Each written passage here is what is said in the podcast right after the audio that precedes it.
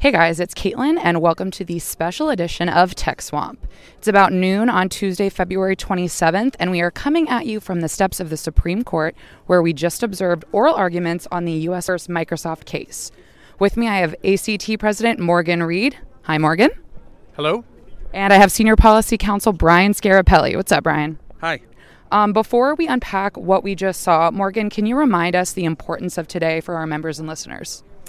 Well, at the real core of this question is where can you store your data and what are the rules that amount to what law enforcement can do to get access to the data. So, for all of your customers and for all of your data that you have on behalf of your customers, they're going to ask where do you store it, how do you provide access to it, and what do you do when you're handed a lawful request to provide access to information on your customers. Okay, so Brian, you were in the Supreme Court, and based on the questions asked by the justices, what would you say are some of the biggest takeaways? I know right out of the gate they mentioned Congress needing to act and the Cloud Act. Um, can you speak about that and a few other big takeaways? Sure. Yeah, I, I do. I think it came up uh, repeatedly that this is an old law, written in the past in the '80s, that is trying to be twisted in a modern time to contemplate innovations like cloud computing and and and you know the law enforcement. I think everyone is struggling with that. Um, that it really did make make apparent the need for Congress to act, and that was specifically called out numerous times by different justices. Um, there's a, uh, a, a, a, central debate I would note too would be the um, really a legal distinction between between a search and a disclosure and where that occurs, really impacting the territoriality of of the scenario that we have at issue here in this US v Microsoft case. Um, and well, let me jump in here sure. for one second, Brian. I think I think for all the folks who are probably listening to Tech Swamp who have a, a nerd bone in their body, everyone here understands that the cloud basically operates on servers located around the world where data is stored either permanently or temporarily and can be accessed from anywhere, accessed from anywhere.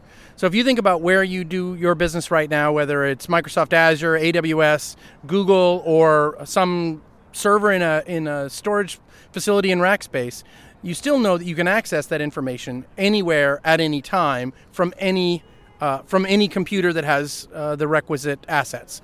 But the question that law enforcement is putting forth is, um, how do how does law enforcement get access to it? And so I think one of the things that Brian is really highlighting is law enforcement walks into this in a very physical world sense. I want to get into your house. I need a warrant. I hand it to you. I get into your house. I want to get into your file cabinets. I can do that. If I want to look at the stuff in your drawer at work, I know how to do that.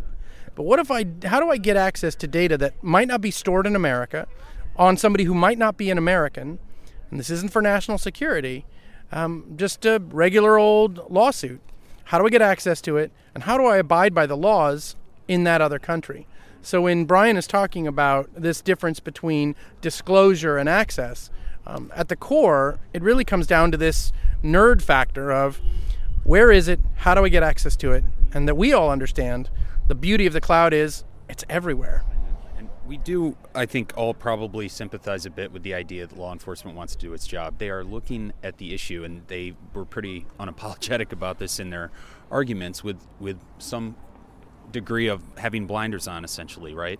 The analogy that they used was that if a court, if you seek bail in a court, the court doesn't care where you got the money right? That's you. If your your funds are stored overseas, the, this scenario, this hypothetical goes, you can pull that money from overseas or here, and it, how does that matter? That's not the court's problem. The what the court cares about is that you bring that fee you're paying into the court and pay it, right? So that they're they're in their view, that's the transaction, the transact which is occurring in a U.S. court or in the U.S. right? So if in their view, if if uh, if a company like Microsoft is compelled to go and pull data from all around the world if they're hitting a button on a keyboard in Redmond, for example, uh, then the disclosure in quotes is occurring in the United States. That's totally ignoring the international impacts of, um, of, of data transfers, the responsibilities that companies have, including our members, to uh, to honor laws of foreign countries that they operate in, and the customer trust that they have, uh, that they won't violate laws uh, uh, of laws that protect the customers that they have.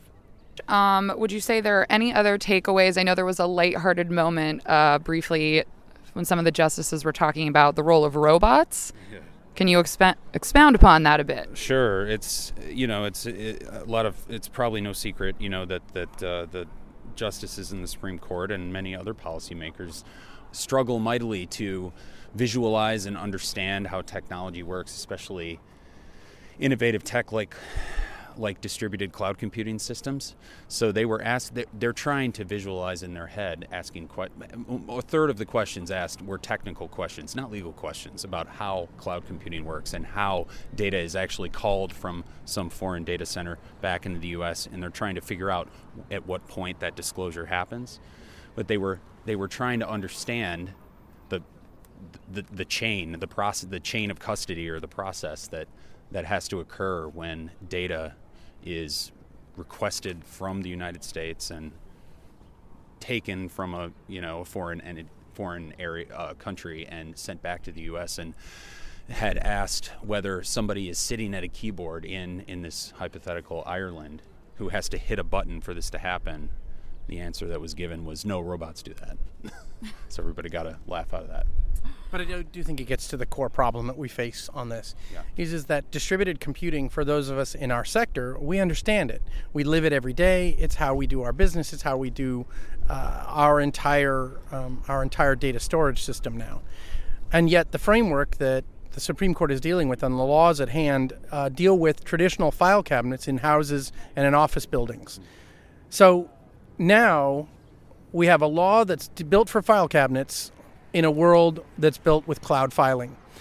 And that's why one of the other major issues that came up today was the idea that Congress has to actually step in and pass a law that is at least somewhat relevant to this decade or millennia um, and doesn't rely on the antiquated ideas of a file cabinet and an office building for how we do our law. So, multiple justices mentioned the fact that Congress has a piece of legislation in front of them called the Cloud Act um, that would help to clarify these questions and at least give us a framework to go off of when we are asked by our customers, "What do you do with my data? How do you hand it? How do you hand it to uh, lawful requests?